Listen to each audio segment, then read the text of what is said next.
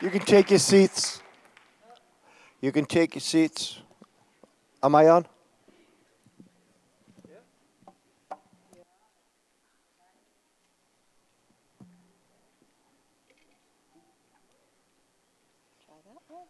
Okay.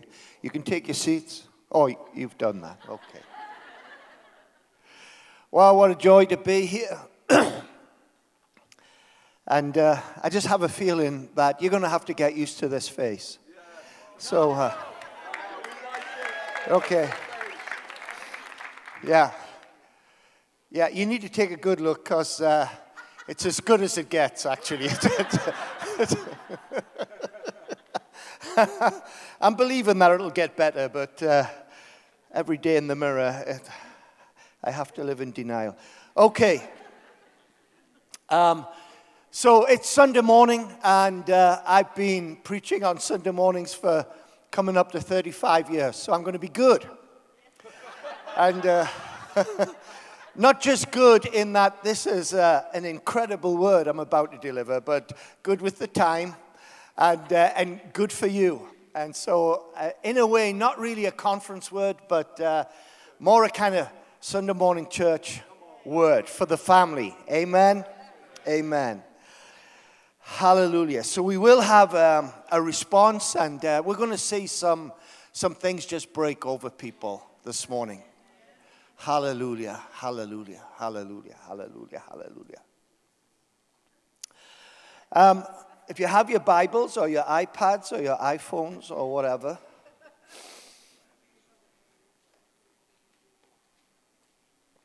uh, you can turn to Genesis 28.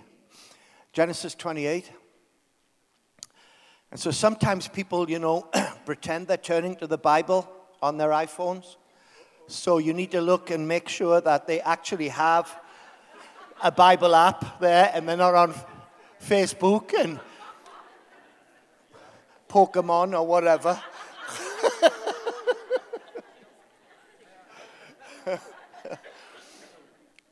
Genesis 28. I have to say, I, I mean, I, I just caught myself with my own words there. Not that I'm a gamer, but I have sneaked sometimes onto uh, BBC Sport to see how my team did, you know. I know I'm the only one in the world that does that. Oh, yeah, yeah, yeah, right, right. But uh, actually, I was sitting there and I just had a little sneak yesterday. And Newcastle United won 2 1. There you go. I'm actually a soccer fan, and I have a season ticket for Newcastle and never get to go because I'm in Raleigh and other places around the world. Hey, hallelujah. So that's my little indulgence, okay? I know only me does this, so I'm just confessing it, Lord, in front of these holy, holy people. Okay. Verse 10 Now Jacob went from Beersheba and he went toward Haran. And so he came to a certain place. Need to underline that one. So he came to a certain place. And he stayed there all night because the sun had set. And he took one of the stones of that place and he put it at his head and he lay down in that place to sleep. Then he dreamed, and behold, a ladder was set up on earth, and its top reached to heaven. And there the angels of God were ascending and descending. No, they were ascending and descending on it. Verse 13 And behold, the Lord stood above it and said, I am the Lord God of Abraham, your father, and the God of Isaac, and the land on which you lie, I give to you and your descendants. And also your descendants shall be as the dust of the earth, and you shall spread abroad to the west and to the east and to the north and to the south. And in you, and in your seed all, say all, all the families of the earth shall be blessed. Behold, I am with you and will keep you wherever you go and will bring you back to this land, for I will not leave you until I have done what I have spoken to you. Amazing promise, isn't it?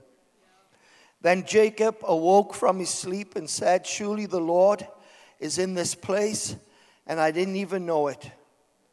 And he was afraid and said, How awesome is this place! This is none other than the house of God, and this is the gate of heaven.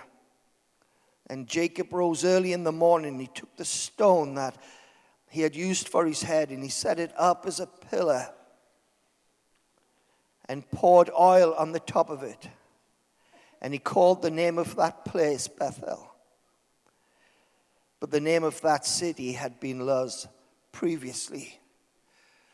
And there was a reason why God appeared to Jacob at this time. And uh, he, was, he was pleased to be known here as the God of Abraham and the God of Isaac and the God of Jacob. And you would think, surely God would find the most perfect family in the whole world. That if he was going to be pleased to be known as the God of, then at least he should look for some measure of, of perfection. Or at least something there that he could, it could be said, that's why he chose them.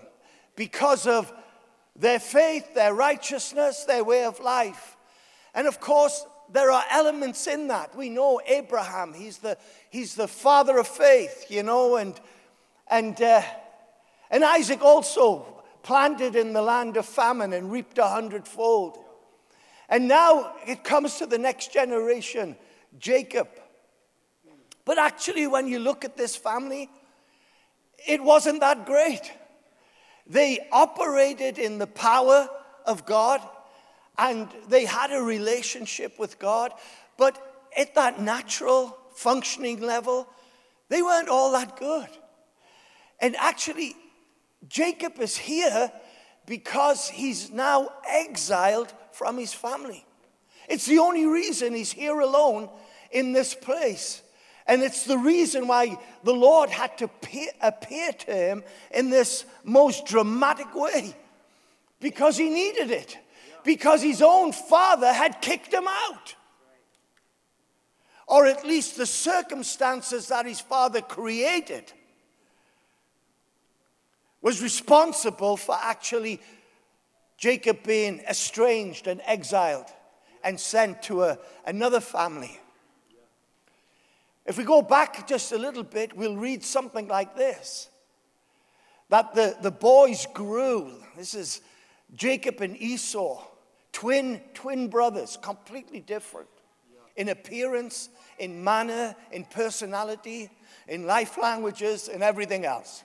Totally different.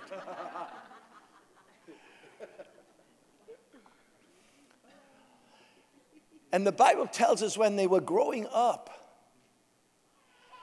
that Rebecca loved Jacob.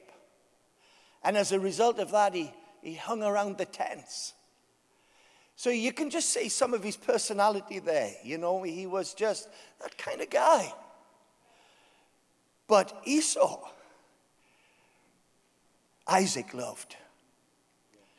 And he loved him because he was a hunter. He loved him because he could go out and he could kill and, and bring the meat home. And, and the bottom line to this is that, that Isaac is loving Esau because he loves meat. Hmm. I mean, how ridiculous can it get? It's like, I love meat. this is the boy that gets me the meat, so I'm going to love him. And it's almost like poor Jacob is kind of like hanging on and he's, he's wanting affection and he's wanting love and he's, He's wanting recognition. And the only place he can find it is not with his father, but actually with his mother around the tents with all the other women. He's trying to just fill this need within him that we all have to love and to be loved, or to be loved and to love. And unfortunately,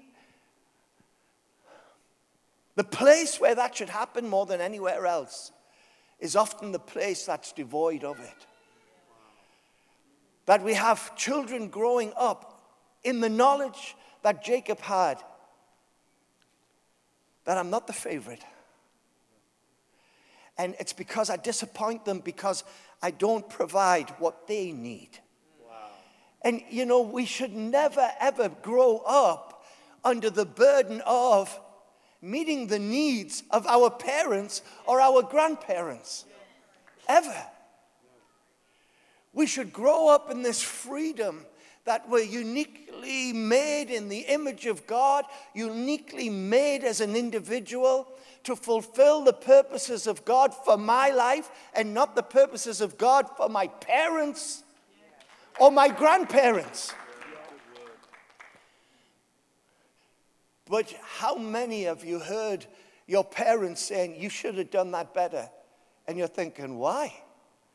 And it had nothing to do with you. It was just like your mother wanted that better for her, or your father wanted that better for him. And grandparents can get in on this as well.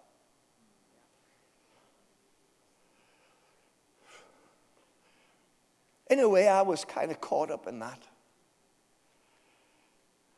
My parents are Christians, my grandparents are Christians.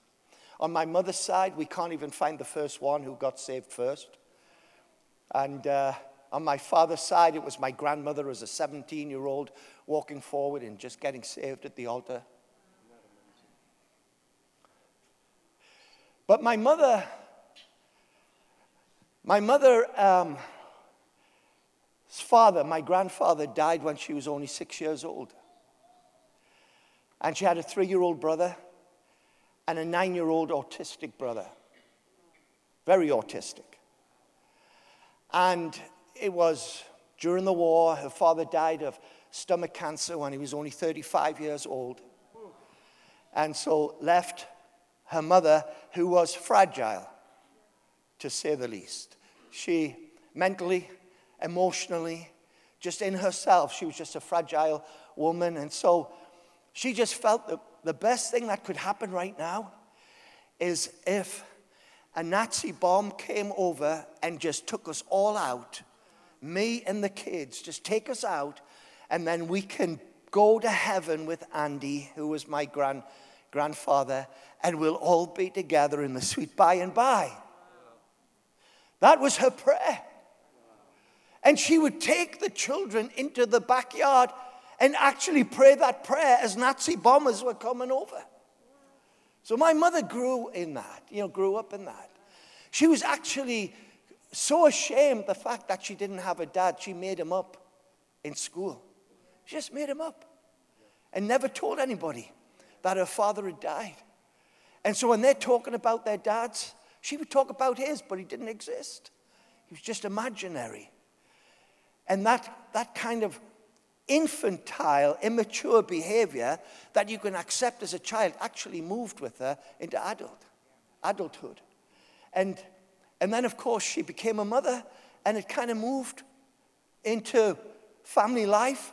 And there we are, being brought up in the expectation of somebody else.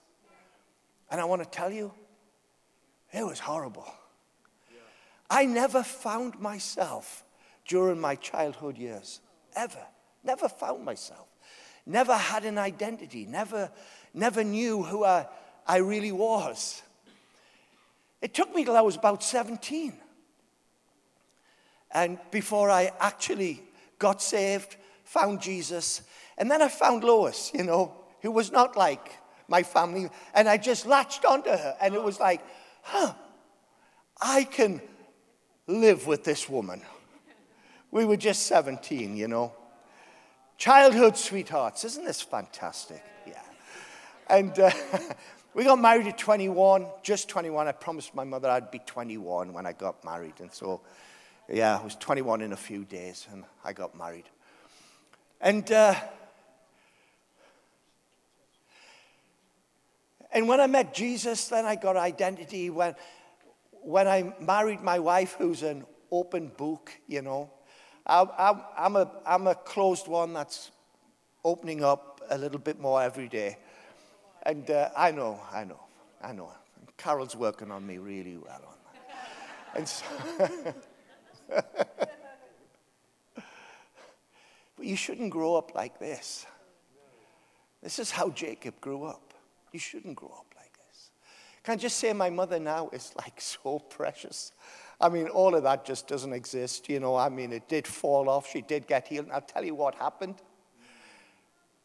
94, Toronto happened. And it fell on my mom and dad like you wouldn't believe. No! Yeah, you, you remember, Carol. I mean, just like you wouldn't believe. She got breast cancer through that, and uh, I expected her to collapse, just absolutely collapse. And she says, Well, okay, temporary challenge. She called it a TC. She says, I've got a TC. So you got breast cancer, it's a TC. Temporary challenge. And she wouldn't even name it. She just would say TC.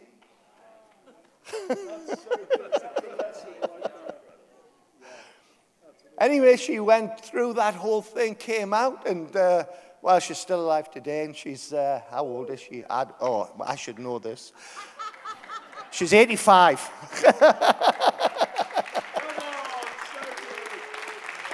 uh, but you see, she needed a Bethel. And actually, what happened to us all in 94 was this.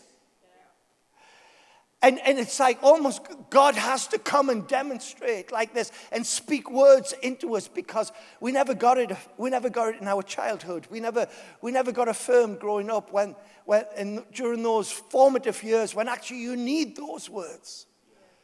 You need people speaking faith into you and, and, and, and speaking destiny and future. Jacob and you might think, let me just backtrack a little bit. And you might think, well, you know, that's just sometimes family life. Let me tell you something. It's more than that. Because the result of this was that Esau lost his birthright and, well, gave it away and lost the blessing. I know it was prophesied and all of that, but as a result of this, he lost the birthright and he lost the blessing, and Jacob is cast out because one parent loved one above the other. That's how devastating this can be. Now, as I'm talking, I can see identification with what I'm saying. And really, we cannot just let that move through the years. We need a Bethel. We need something that's going to change. In fact, we need something more than a Bethel, and I'll come to that in a moment. But this kind of thing can rob you of your destiny. It can, it can rob you of the purpose of God in your life. And, and it tracks back to grew up just not feeling I hit the mark. Just was told all the time you could have done that better. That would have been better if you'd done it that way. And then sometimes it comes with a little bit of emotion, you know, because it's not often a nice word. It's not like, you know, Ken, if you just did that a bit better, next time you do that, just try this and you'll find it works better. It doesn't work like that, does it? No. It comes with emotion, it comes with hurt, it comes with wounding. And Jacob is deeply, deeply wounded.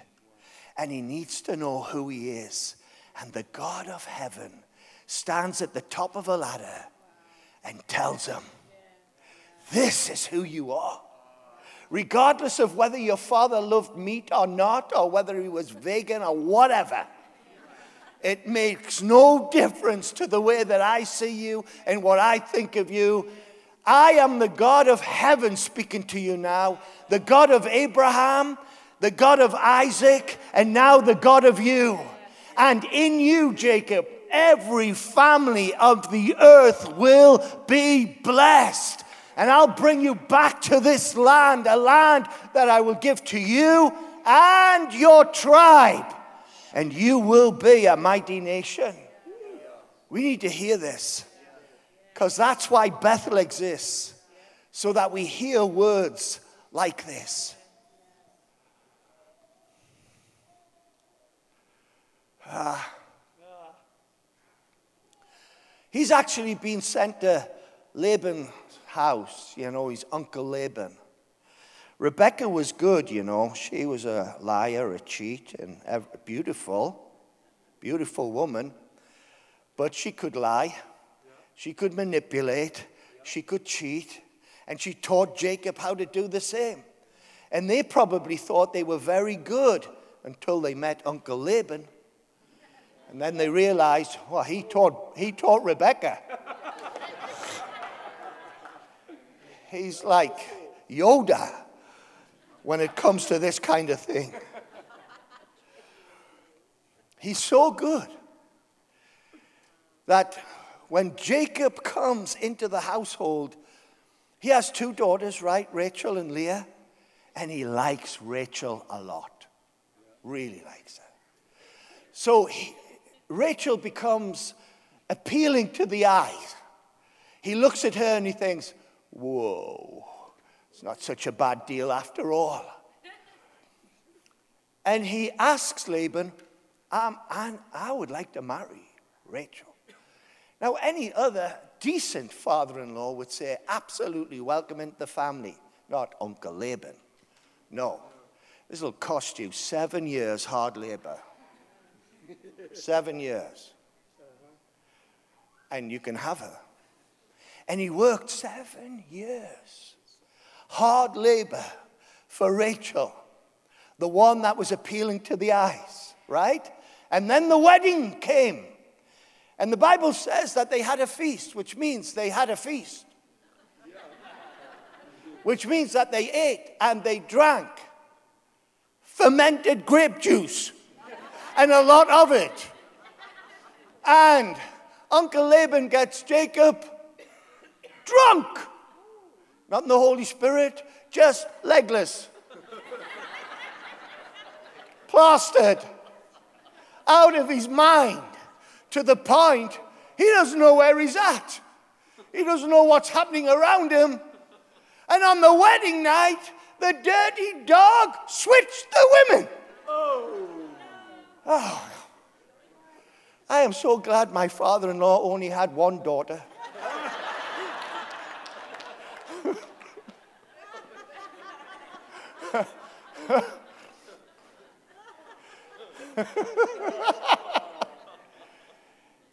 and when he wakes up in the morning, he's now sober. He's in his right mind and he knows who's around him now. And he looks over to kiss Rachel, and it's Leah with the lazy eyes.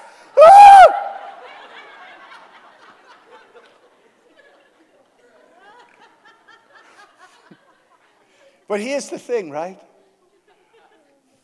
That was a bad, that was a bad deal. But was it? You see,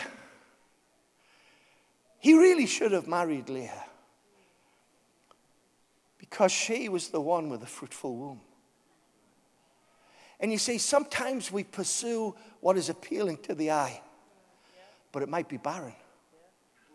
It might not be able to produce. And we pursue what is trending and we pursue what is in vogue at, at that particular time.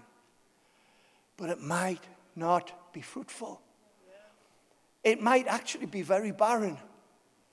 And we need that discernment of the Spirit where God says, I know, I know she has lazy eyes. I don't know what that means, by the way, but I know she has lazy eyes. But, but that's where your fruitfulness is. Come on. Right there. Wow. Lord, and so we just need to repent of pursuing what's natural and what's appealing. I mean, we heard this from Michael, right? Michael Koulianos. We heard this from him. People coming up to him saying, Your worship needs to be like this because this is what's popular. And this is what young people like. And you need to speak a little bit broader instead of just talking about Jesus all the time because, you know, people need a breadth of, of knowledge and such like. And, and so all the time, they're actually coming to him and saying, you know, pursue, Pursue what is popular. But what he's looking for is the fruitful womb.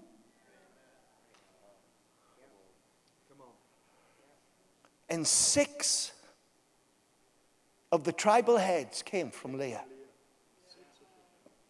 Half of Israel. Half of Israel. Well, I haven't researched it that far, but Duncan says the best ones came from her. Yeah. It took another three women to be fruitful enough for the other six. And yet there's Leah. And God saw her womb, God saw her fruitfulness, and it was God that moved her into the bed. God did that. So sometimes the hand of God moves what's not trending, what's not popular, and we think it's a no. But actually, it's a big God yes. Amen. Come on, give him a clap for that. Amen. Ah!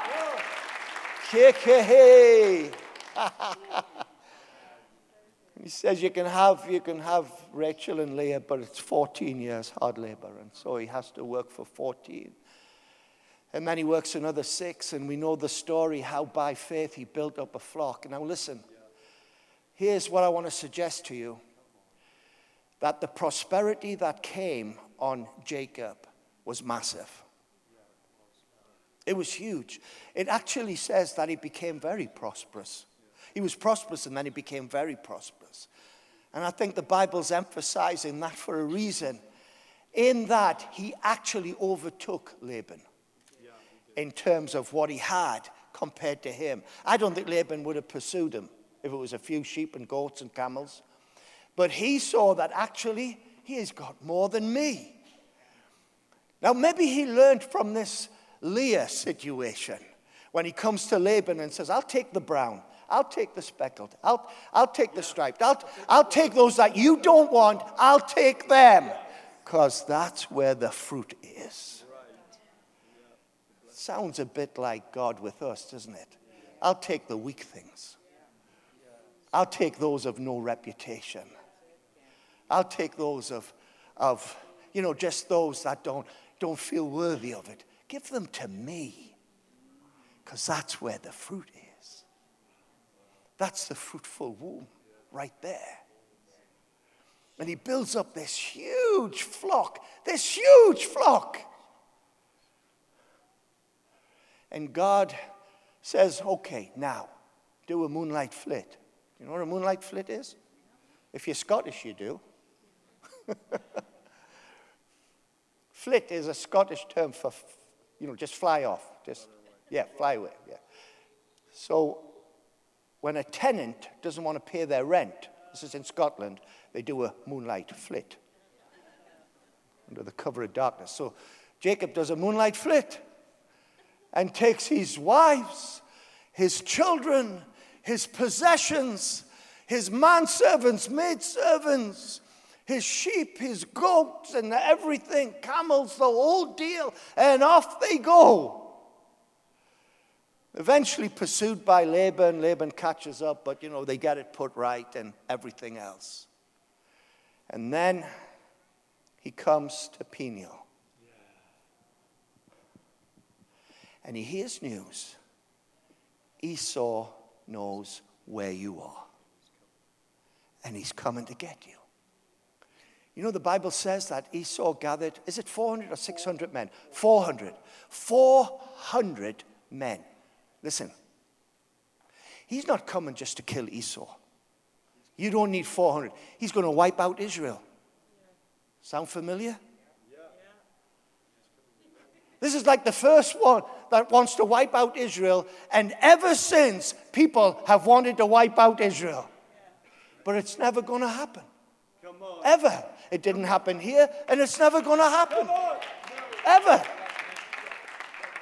This is genocide he's, he's planning. This isn't just the murder of his brother. It started like that, but now this is a genocide of a whole nation. 400 fighting men. We're going to take them out. And he hears this. And he comes to this place, and just for time's sake, I'm just going to paraphrase this. And he comes to this place which uh, is called Peniel. I mean, that's how we pronounce it, Peniel.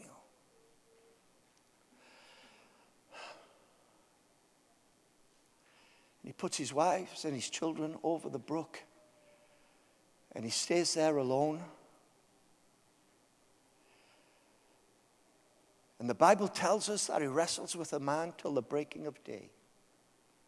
It's God Himself in the form of a man appears to him, and he wrestles with him.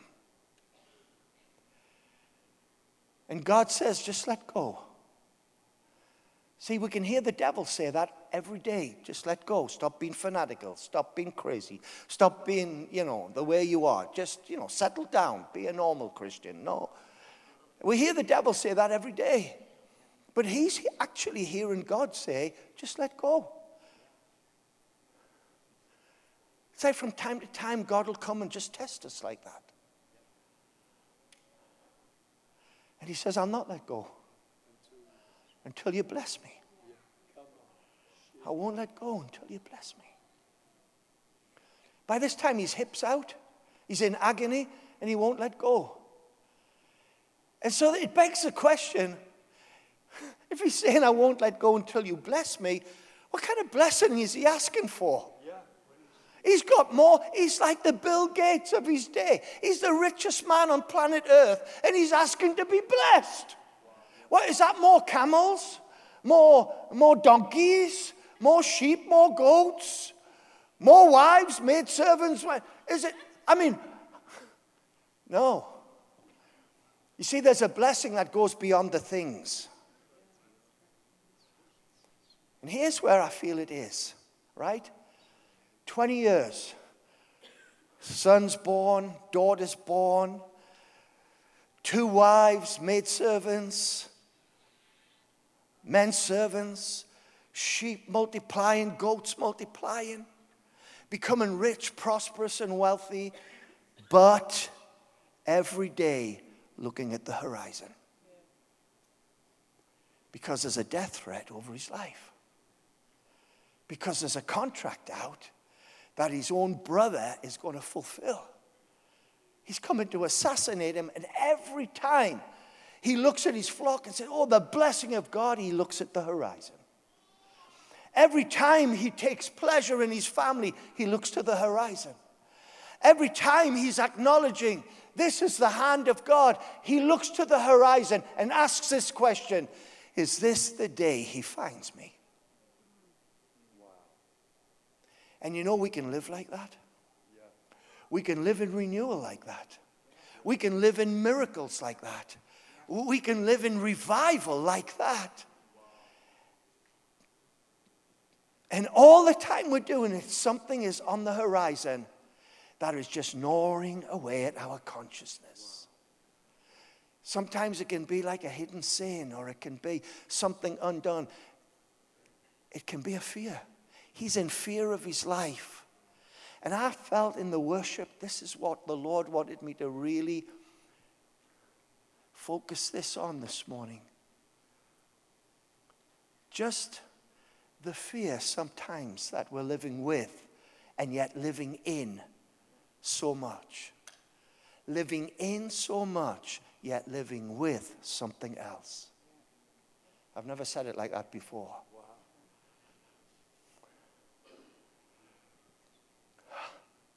And we can lie in the front and we can and we can enjoy the Holy Spirit and we're in it, but we're living with it. And it's something else. And it might be the fear. It might be words spoken in your childhood that you haven't actually overcome. It, it, it might be that actually an unnatural fear is upon your life. You know what? I suddenly found myself claustrophobic. And I'm thinking, where did that come from? And I was actually, I would only book an airline flight at seat on the aisle. I wouldn't go to the window because I felt hemmed in and I could feel the panic because the thought would come, if something happens, you, you can't get out as quick. And, and then it, it affected me in elevators and it, it affected me in crowds. And, and where did that come from? And then I remembered when I was a little boy playing on a building site and getting stuck in a, in a pipe and my arms being stuck. And I remember the panic of not being able to get out. I did get out, as you can see, I got out, but, but something came in. And the, the strange thing is, it didn't manifest until actually a few years ago. And I realized, whoa, you, you're, you're in it, but living with it. And I started praying about it, and I started, and I said, I'm not having this. I wasn't given a spirit of fear. I, I, this is not of God. This is, this is of the enemy. And, and then I suddenly realized one day, hey, I'm not claustrophobic anymore. I actually don't mind if I get stuck in at the window seat, and I don't mind it. And, and I said, Lois, you know, because she had to, we would go to a restaurant, even go to a restaurant, and if, the, if a seat was there and it was kind of jammed in, I would make sure I was sat here at the table. And I would tell her, I can't sit there. I have to sit here. It was crazy. And I said, You know, Lois, I'm just not like that anymore. She said, Well, when did that happen? I said, I haven't a clue. But I think it might have happened during a night of wrestling where I said to God, I will not let go until you bless me. You see, that's the blessing we want. That's the blessing, not the things. You know, we seek first the kingdom of God, and all these things will be added unto you. It's not the things we're asking for. It's not more, more, a bigger car. It's not a bigger house. It's not job promotion. All these things come, but we need the blessing where things actually are dealt with that we're living with. We're in it, but we're living with it. And today I feel the Holy Spirit wants to deal with that fear, anxiety, stress, and that stuff that you've kind of you move maneuvering your life around. It's just like, well, I can live through it. And I've got a great church and I'm you know, I lie at the front and the worship is incredible, but you come in anxious, you go out anxious. You, tomorrow's mundane. You, you know there'll be something there, and, but I can live with this. But we need a night of wrestling. We need to come to the point whereby we can say, I won't let go until this thing goes. And you know what happened? While he's wrestling, Esau doesn't want to kill him anymore. In fact, the biggest argument they have in their life is who'll bless who. That was it. By the time they met each other, they're falling on each other's neck. Esau said, Is all of this yours? And he says, Yeah. Well, it was actually only half of it. And he says, Yeah, it's all mine. And I think Esau just had a little thing. Well, that birthright thing really worked then, didn't it? Yeah. And that, looking at the horizon, no longer was part of his life. From that moment on, he never had to look again for a brother that wanted to kill him. He was living free to become Abraham, Isaac, and Jacob. In fact, in that night, God changed his name and said, I'm calling you Israel. Took him back to Bethel the place where it all started, and said, This is the place I'm starting to call you Israel.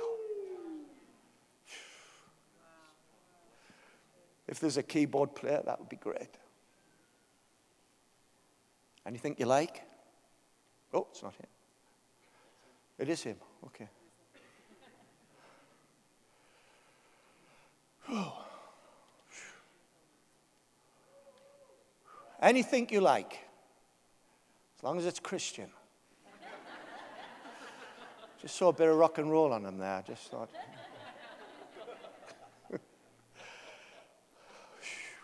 Let's stand.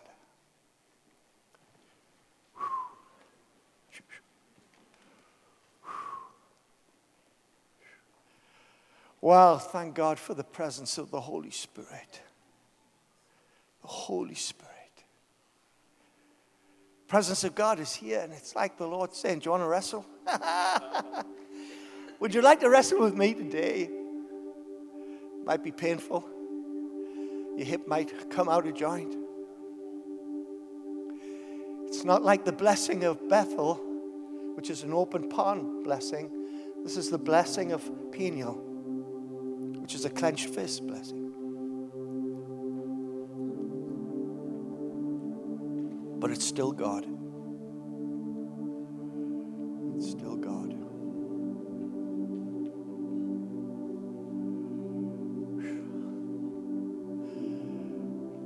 Fear, anxiety, stress, looking at the horizon, wondering, is this the day when it all catches up with me? I tell you, it might be worth just coming to Peniel and wrestling. We don't know how long that fight was. Because we're just told it stopped at the breaking of day, but we don't know when it began. The text doesn't tell us. But I think it was all night. That's what I feel. So if you're feeling like, God, I'm going to take hold of you today, I'm not going to let go until you bless me. Beyond the things, beyond the things. Something just has to fall off you today. Beyond the things. I want you just to raise your hands just so I can see this. I won't let go until you bless me. I'm sick and tired of looking at the horizon. I want a day where I don't have to look at that horizon anymore. So I'm just going to pray from the front. That's all I'm going to do. Because if I ask you to come out, then the whole church comes out. Just about. Huh? well, the pastor said they don't mind it. So I'm going to do that. Because it might be that God just puts Peniel right here. So why don't you come to Peniel? Just leave your seat. Just come to Peniel. Or Peniel, whatever you call it here.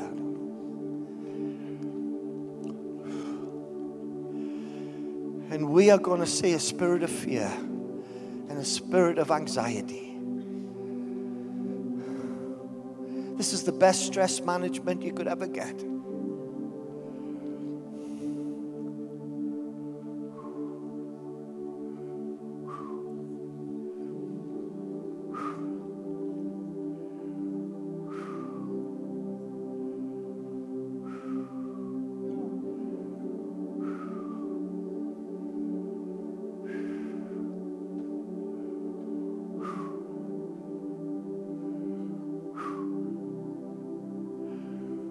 Won't let go, Lord.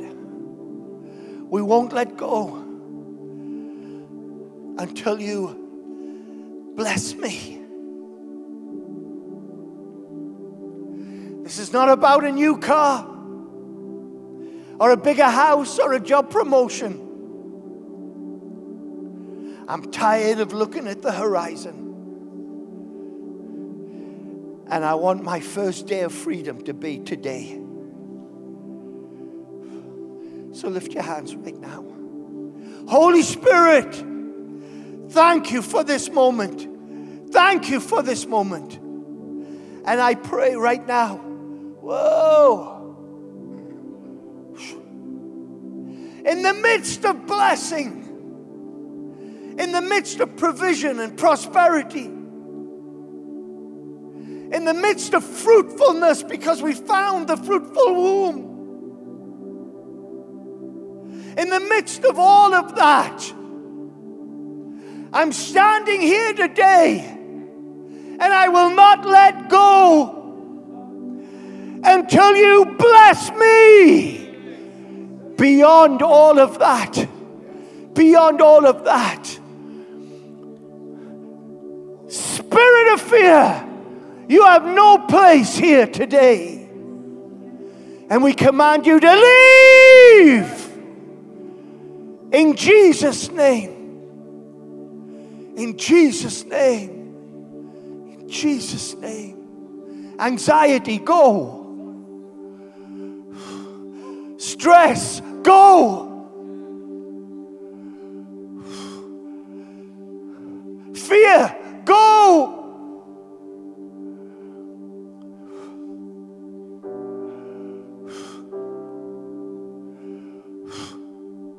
Insomnia, go.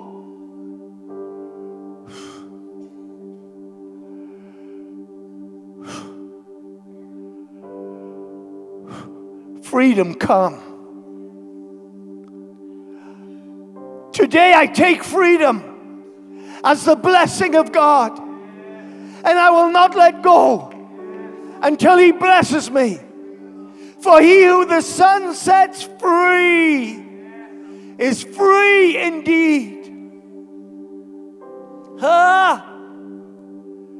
Ah! ah! Ah! Whoa! Whoa! Whoa! Whoa! Whoa! Just was aware of an overbearing, abusive father in some people's lives not sexual, physical abuse, just beat you for no reason.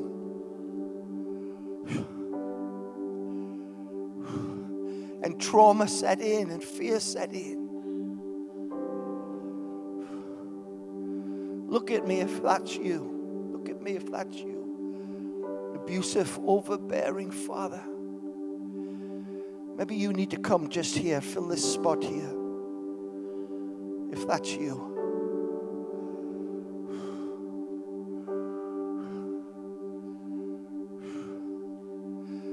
You know, the Lord has just shown us that we got to get down to these traumas.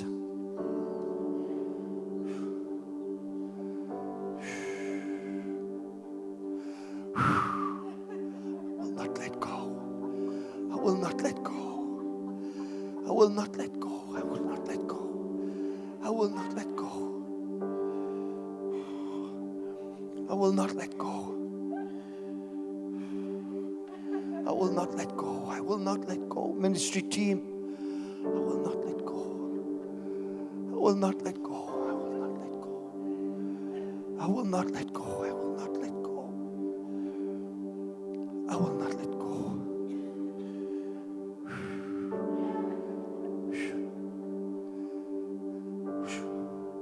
We'll just keep ministering into that. Just keep ministering into that. I'm kind of done, really. I'm going to let you go in a moment. But listen, this was a night of wrestling. So, see this as the first move towards complete deliverance and freedom. Don't let go of it. Do not let go of this moment.